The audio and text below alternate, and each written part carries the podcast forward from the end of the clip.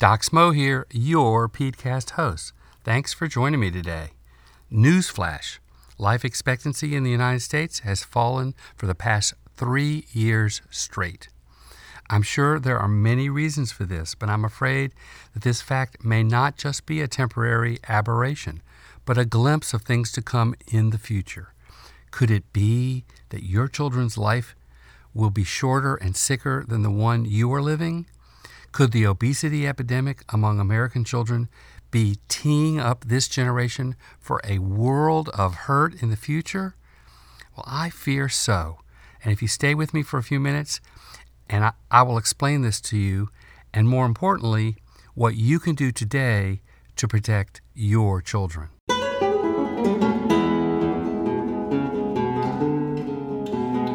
Welcome to Portable Practical Pediatrics, a podcast for parents and families, a place dedicated to children and their well being.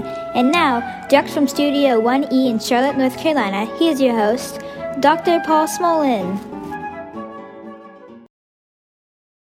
One of the biggest adult health problems in contemporary America is adult onset diabetes and its precursor, prediabetes.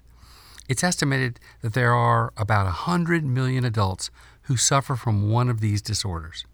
You heard me right 100 million in the United States. Well, there are only 326 million Americans, and 74 million of them are children. Some simple math tells me that 40% of adults in the United States are now pre diabetic or full blown diabetics. And with diabetes diagnosis comes a whole host of horrible potential tag along dis- diseases like kidney failure, blindness, heart disease, loss of limbs, Alzheimer's dementia, and more. But it may all be preventable, especially if we start the prevention in childhood. What is this magic prevention, you're wondering? Well, eat like humans have done since the beginning of time, and how your grandma told you to eat. That's how. Let me explain. Here's the thing I don't believe that humans were designed to eat continuously. In fact, until the 20th century, they never have. For people living before the Industrial Revolution, there were inevitable periods of fasting, like when the hunting was bad, when crops failed, or when the tribe simply had to move on in a hurry. Our ancestors certainly didn't have access to the wealth of food that we have today, and their bodies were adjusted to periodic starvation. Their bodies and metabolism learned to maintain their health during times of fasting or even starvation. In fact, researchers today believe that going without food at times improves our health. Today's science backs up the notion that fasting is helpful. Don't believe that? Check out the links in my show notes. Now let's fast forward to today and look at where we are in terms of the way we feed children in America. 40% of calories eaten by a child are done so out of the home. 61% of calories are coming from processed foods. Snacking is abundant. Average sugar intake for a child is about three times the amount that is recommended. Add to that a marked decrease in physical activity for today's children, and no wonder we're in the midst of an obesity epidemic. And here is the take home message it's exactly these factors that are going to drive the serious health problems for today's children in the future when they're older. A few years ago, I made the argument that children are snacking way too much in America and that it is hurting their short term and long term health. I still believe I was right about this point, and the recent surge in adult onset diabetes, along with the following, falling lifespan of Americans, reinforces my argument. Somehow, we got the idea that even very limited periods of time without food should be avoided, especially in children. Wrong, wrong, wrong. My original Crunch Out campaign, that's what I called it, the Crunch Out campaign, was meant to convince parents not to feel compelled to throw snacks at their kids every few hours. Let me quote from my original post. Quote, so when your little Johnny or Janie has a snack that contains carbohydrates, another word for sugar, especially a snack that has no fiber to slow down the sugar absorption, their little pancreas has to make insulin pronto to unlock the door to fat cells to remove the sugar from their blood. If they can't, a dangerous rise in blood sugar occurs. So, what do you think is happening when you're, you, the parent, throws puffs, goldfish, cookies at a child all day?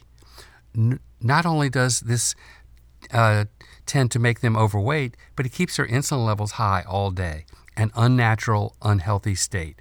Recent studies show that children are snacking at least three times a day, on top of three regular meals, taking in an extra 300 to 500 calories per snack.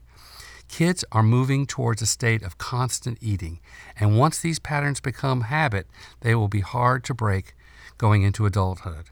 27% of calories kids consume are due to snack foods, paralleling the increase to 16% obesity rate in recent years. A strong relationship between obesity and insulin uh, levels in the blood has been found, undoubtedly resulting from constant intake of sugary snacks and juice pouches. End of quote. Well said, if I do say so myself. But is all lost? Is the American diet and culture so toxic that your children are destined for a sicker, shorter life? Are things hopeless?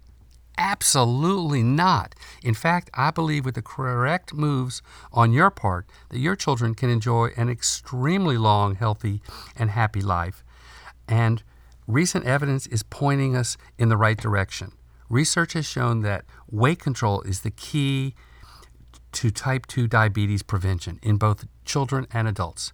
No meds, no pharmacy, just lifestyle changes that will keep your children uh, healthy and at a healthy weight. You can do this by eliminating snacks, by eliminating their consumption of sugary beverages, and getting them away from screens and pushing them outdoors to play instead. You just have to decide that all these measures are vital for their short and long term health. And even though these moves may not be popular with your children, you are the ultimate arbiter of what is best for your children. Remember one of my favorite Doc Smo pearls quote, parents create the reality in which their children live, end of quote. Take an honest look and make sure that you are creating a healthier reality for your children today. Evidence is now showing us that a little fasting, that means eliminating most snacking between meals, eliminating sugary drinks and other sources of added sugar, and more physical activity is your child's ticket to health and a life free of diabetes and its terrible consequences. Let's give it to Grandma. She was right again. Snacking is harmful. Well, thank you for joining me today for another edition of Portable Practical Pediatrics. If you find the information you hear in this podcast useful and relevant, please consider taking a moment and writing a review where you get your podcasts. This is Dr. Paul Smolin, also known as Doc Smo, hoping you will definitely hold back when it comes to giving your children all those snacks. Until next time.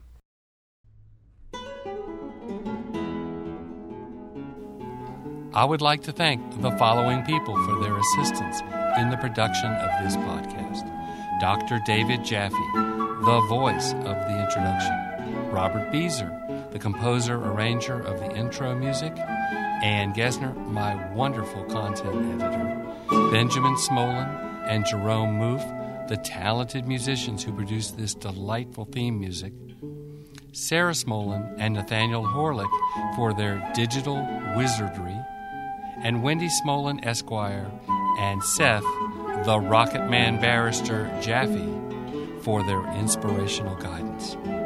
Thanks, guys.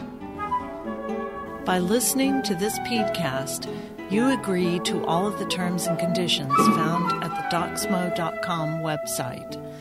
This DocSmo.com podcast is informational only.